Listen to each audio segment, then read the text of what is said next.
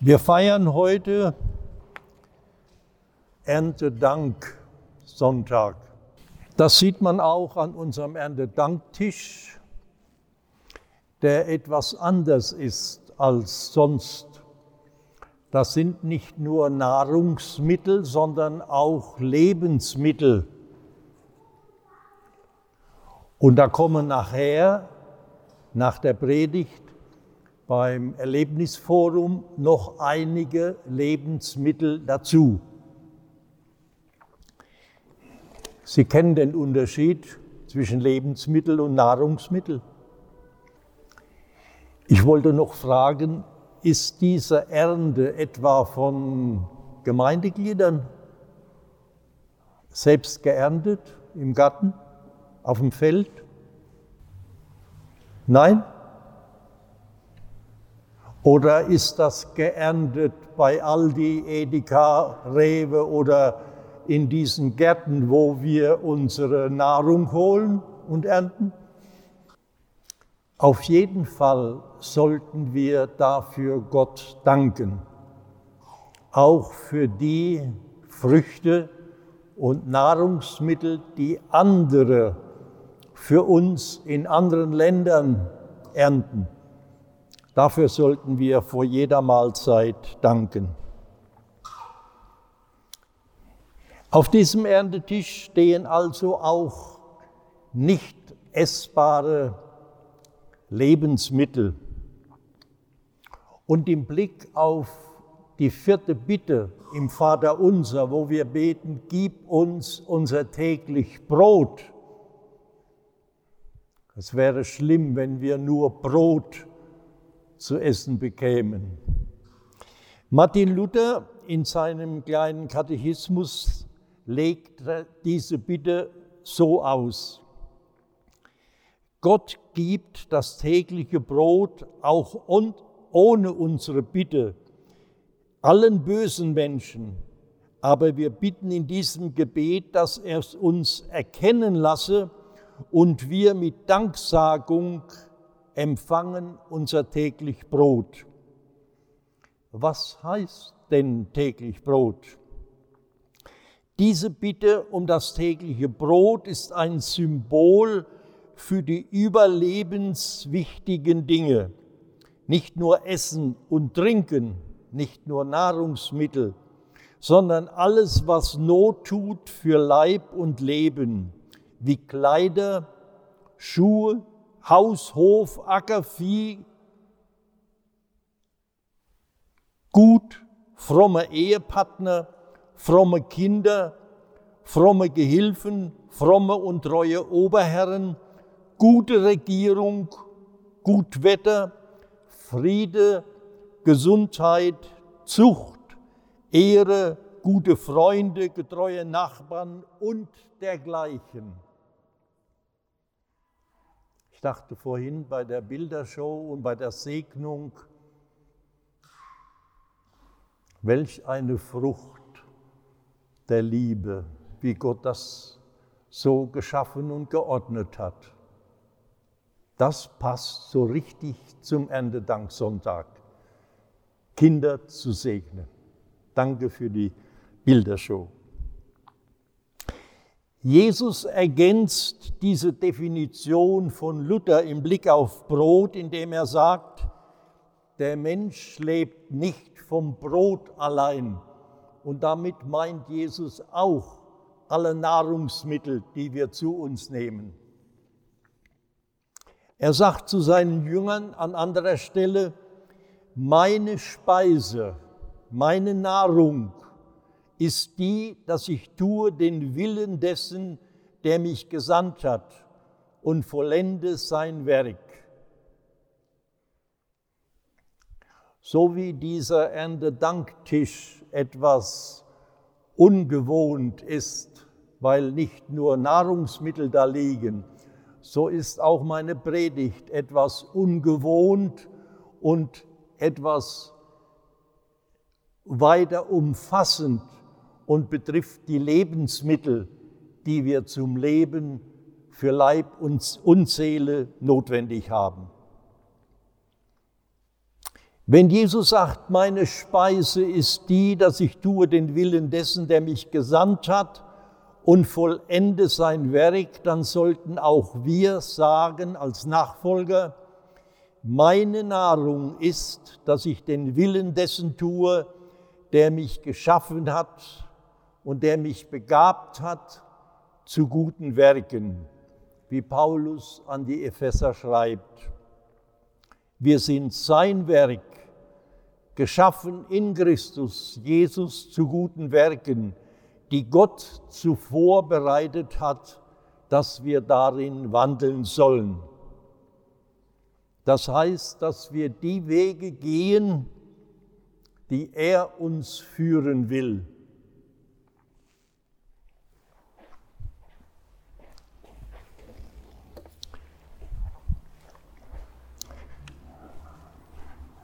Dann nehme ich mal eins von diesen Lebensmitteln, die ich dahingestellt habe und frage Sie, was ist das denn? Das raten Sie nicht, ich sage es schon mal. Das ist mein Navi. Navi Modell PS 8611. Und seit 68 Jahren benutze ich dieses Navi und es hat mich gut geführt, sehr gut geführt. Und ich kann es nur empfehlen. Das ist mein Konfirmandenspruch. Da steht, weise mir, Herr, deinen Weg, dass ich wandle in deiner Wahrheit. Ein gutes Navi, besonders für die jungen Leute, für die Jüngeren. Fangt früh an, in euer Leben dieses Navi zu installieren und hört darauf.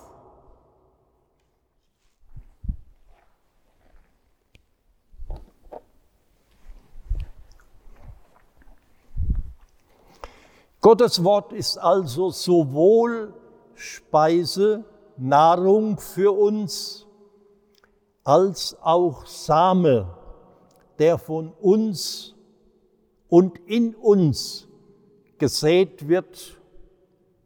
Es ist ebenso auch das Wort Gottes, ebenso auch ein Ackerfeld, in das wir hineinsehen. Diesen Gedanken möchte ich ausführen. Und zunächst vom Saatgut und vom Sehen sprechen. Was wir sehen, das werden wir ernten. Über dieses Sprichwort haben wir schon mal gehört. Wer kläglich sät, wird kläglich ernten. Es gibt nicht nur das bekannte Saatgut für unsere leibliche Nahrung, sondern es gibt auch anderes Saatgut. Wir sehen auch andere Dinge. Im Blick auf unsere, auf die gute Regierung, von der Luther spricht, die zum täglichen Brot gehört. Da wurde auch gesät in den vergangenen Wochen und Monaten. Und die Parteien, die die Mehrheit der Deutschen gewählt haben, die werden uns die nächsten Jahre regieren. Da wurde gesät und geerntet. Heute feiern wir auch den Tag der deutschen Einheit. Das passt sehr gut zum Erntedank. Was wurde da gesät an Gebeten, an friedlichen Demonstrationen, an Gesprächen und Verhandlungen, bis die Mauer fiel? Heute Abend ist übrigens auf dem Marktplatz das Singen um, 17, um 19 Uhr. Ich denke, dass wir bis dahin fertig sind. Ein anderer guter Same, den wir sehen, ist auch fleißiges Lernen in der Schule oder beim Studieren. Man erntet dann gute Noten und nicht nur gute Noten, sondern auch fürs Leben, für den Beruf später. Oder zuverlässiges Arbeiten Integrität im Leben Und da erntet man Respekt und Achtung. Die Bibel, das Wort Gottes, wird auch Same genannt vom vierfachen Ackerfeld. Da heißt es, der Same ist das Wort, sagt Jesus. Der Same ist das Wort Gottes. Und nun zu der Zwischenzeit zwischen Saat und Ernte. Wer nicht sät, wird auch nicht ernten. Das ist nur bei den Indianern anders. Die Sammler und Jäger, die müssen nicht säen. Die ernten da, wo Gott hat wachsen lassen. Aber wir säen oder pflanzen und ernten, aber nicht am nächsten Tag. Das Bestellen des Ackers oder Gartens kostet viel Mühe und Arbeit. Doch die Zeit zwischen dem Pflanzen und dem Ernten ist nicht weniger aufregend. Davon können Sie ein Lied auch singen. Es gilt nämlich nicht nur zu warten, zu hoffen, zu glauben, zu vertrauen, sondern es gibt auch Anfechtung und Zweifel, nachdenkend, nachhelfen wollen und erfordert manchmal sogar Opfer und Verzicht. Wir haben bei den Keingang-Indianern zehn Jahre hart gearbeitet, bis die erste Gemeinde am Rio das Cobras entstanden ist. Und erst im zweiten Heimataufenthalt konnten wir berichten, die mit Tränen sehen, werden mit Freuden ernten, wie es im Psalm 126 steht.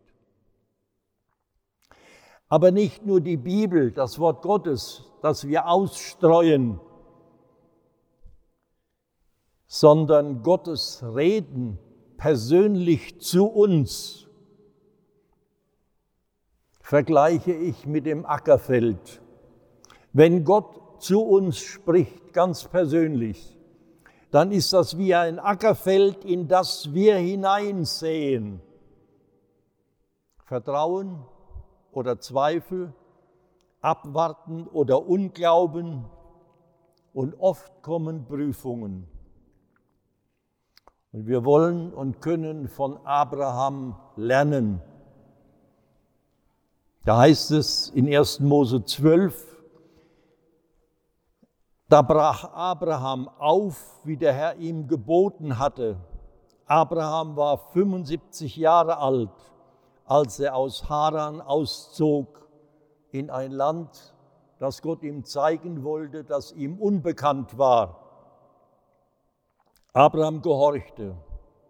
In Vers 7, da erschien der Herr dem Abraham und sprach, deinen Nachkommen will ich dieses Land geben. Und Abraham baute dort dem Herrn einen Altar, der ihm erschienen war. Also Gott verheißt, verspricht dem Abraham Nachkommen, der bis dahin kinderlos war. In Vers 15 sagt Gott nochmal, ich will dir das Land geben, das du siehst, dir und deinen Nachkommen für alle Zeiten. Und dann kommt die Geschichte, wo, der, wo er den Lot gerettet hat, dieser Streit. Und dann geht es weiter in Kapitel 15. Abraham sprach, mir hast du keine Nachkommen gegeben. Und siehe, einer von meinen Knechten wird mein Erbe sein. Und der Herr sprach zu ihm, er soll nicht dein Erbe sein, sondern der von deinem Leib kommen wird, der soll dein Erbe sein. Und er hieß ihn hinausgehen und sprach, sieh gen Himmel, zähle die Sterne, kannst du sie zählen? Und sprach zu ihm, so zahlreich werden deine Nachkommen sein. Gott hat dem Abraham mehrfach Nachkommen versprochen. Welchen Samen säte Abraham auf diesen Acker der Verheißung Gottes? Kapitel 15, Vers 6. Abraham setzte seine ganze Zuversicht auf den Herrn und das rechnete Gott ihm zur Gerechtigkeit an. Darauf redete Gott weiter zu ihm und versprach ihm das Land als Erbteil. Kapitel 15, weiter redete Gott mit Abraham und spricht von Nachkommen. Gott bestätigt seine Verheißungen. Abraham glaubte, hoffte, wartete weitere zehn Jahre und es geschah nichts. Ich rechne damit, dass wenn Sie das hören, dass Sie an, an Ihr Leben denken, wo Gott zu Ihnen redet und wie Ihre Reaktion ist und was Sie da hineinsehen in das Reden Gottes. Es geschah nichts nach zehn Jahren. Und das sagte Sarai zu Abram. Und Abram hörte auf seine Frau. Er tat, was kulturell korrekt war. Heute würde man sagen, was vom Staat geduldet oder gar anerkannt ist. Heute gibt es Leihmütter, künstliche Befruchtung und andere Dinge. Abraham tat, was normal, als normal angesehen war zu der damaligen Zeit. Er tat, was vernünftig war nach zehn Jahren Warten und Hoffen und Glauben. Es war weder unsittlich noch schlecht, aber es war gegen die Zusage Gottes. Es war ungehorsam. Und Abraham erntete eine Menge Probleme.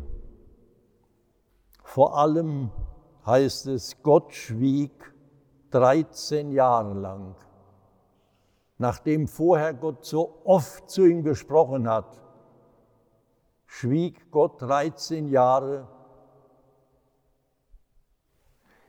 Der Gehorsam gegenüber den Zusagen und Verordnungen Gottes gewährt uns die ständige Gemeinschaft mit ihm und Ungehorsam unterbricht und trennt uns von Gott. Abraham hat diese erste Prüfung nicht bestanden. Und Gott gab ihm eine zweite Chance. Kapitel 17. Abraham war 99 Jahre alt, vorher war er 75, jetzt 99. Da erschien ihm der Herr und sagte zu ihm, führe dein Leben unter meinen Augen und werde ungeteilt mit mir eins. Werde ungeteilt mit mir eins. Ich will dich über alle Maßen mehren Seine Frau Sarai lachte im Zelt.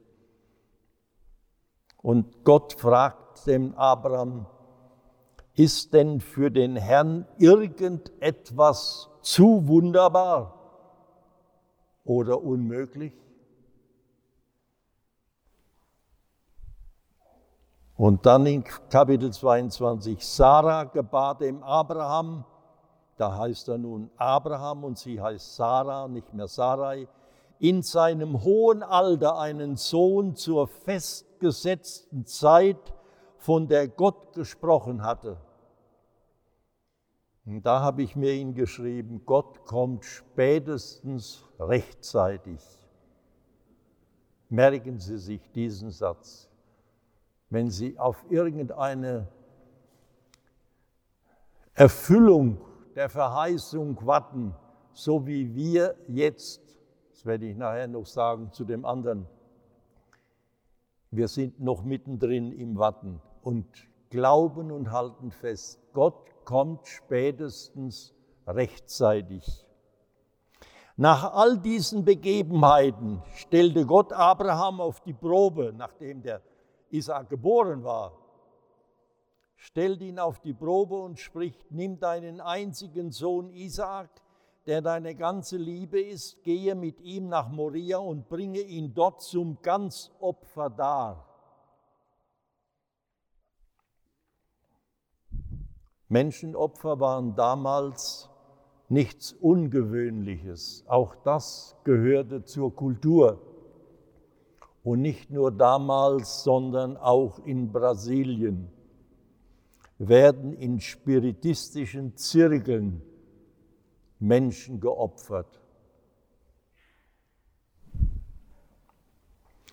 Kapitel 22. Abraham stand früh auf, sattelte den Esel, nahm zwei Knechte und seinen Sohn, machte sich auf den Weg nach dem Ort, den Gott ihm gesagt hatte.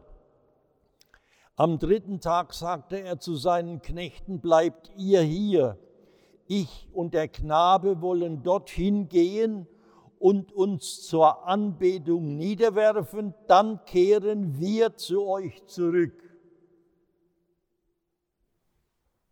Das war Glaube, das war Vertrauen, das war die, die richtige Saat in die Verheißung Gottes hinein, um eine bessere Ernte zu haben als beim ersten Mal. Unterwegs fragt Isaak seinen Vater, wir haben wohl Feuer und Holz, aber wo ist das Schaf zum Opfer?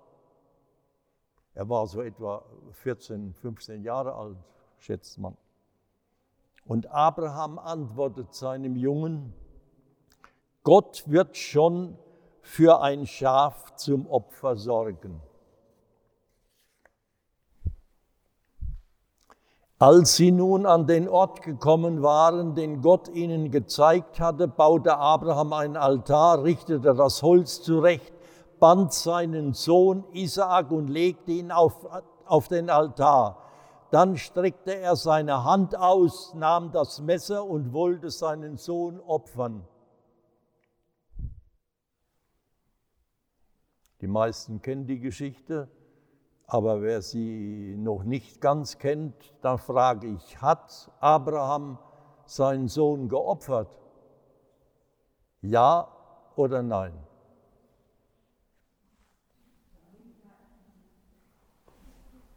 Nein. Bitte?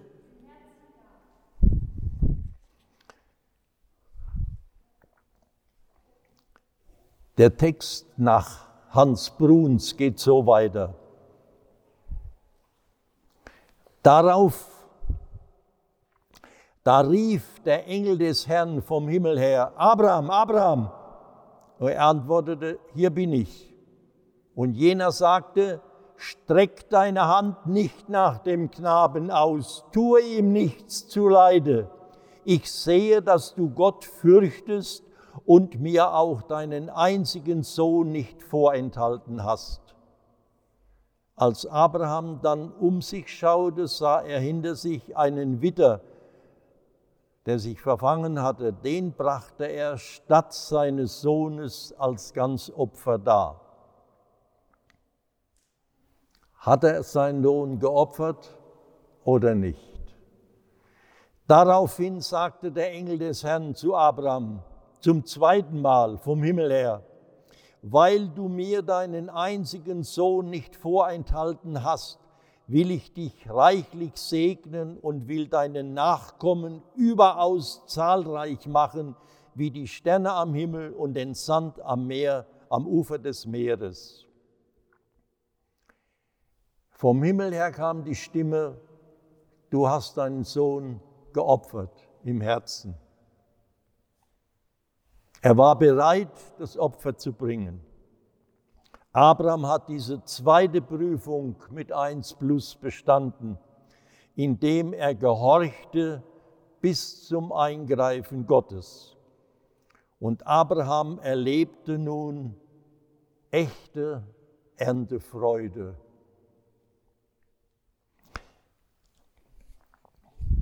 Denkt an die Geschichte, die die Silke uns erzählt hat wie er am Schluss seinen Nachfolger umarmt hat und gedrückt hat. aber er musste zuerst sterben.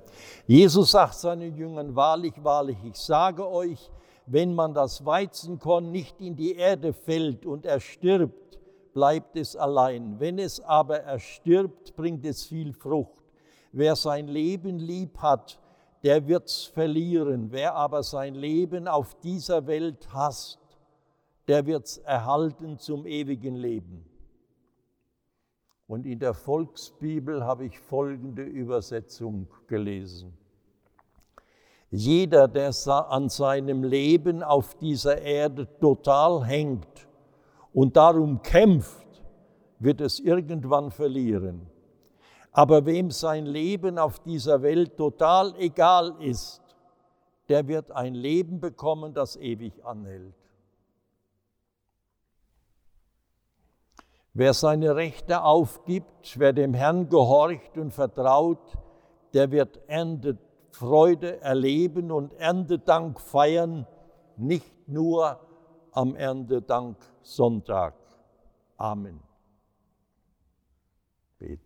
Wir wollen beten. Himmlischer Vater, hab herzlichen Dank, dass du uns versorgst mit Nahrung und nicht nur mit Nahrung, sondern auch mit den Lebensmitteln, die wir brauchen, mit deinem Wort, mit deinem Zuspruch, mit deinem Trost. Und ich bitte dich, schenk uns gehorsame Herzen, dass wir Vertrauen sehen auf dein Wort hin und Freude ernten dürfen durch Gehorsam. Amen. Jetzt kommt das Erlebnisforum und ich möchte damit beginnen mit dem zweiten Spruch. Die ihm vertrauen, die erfahren, dass er Treue hält, habe ich 1962 meinen Eltern zur Silberhochzeit als Linolschnitt gemacht. Vor 14 Tagen wurde im Gottesdienst drüben im Brühl noch gebetet, da wurde meine Frau operiert wegen Darmverschluss. Zwei, drei, drei Tage später wurde sie zum zweiten Mal operiert. Wir haben in diesen zwei Wochen Wunder erlebt, wir haben Gottes Zuspruch erhalten, ich werde nicht sterben, sondern leben.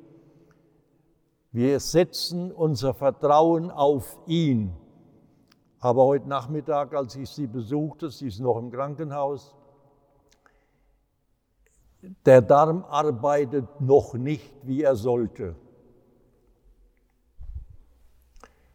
Ich hätte Ihnen gerne berichtet heute, dass wir auch diesmal, wir haben diese Verheißung schon mehrfach erlebt. Und jetzt stehen wir mittendrin und ich hätte Ihnen gerne gesagt, dass Ihre Gebete erhört wurden, aber beten Sie weiter. Wir sind noch am Vertrauen und möchten erfahren wieder, dass er Treue hält.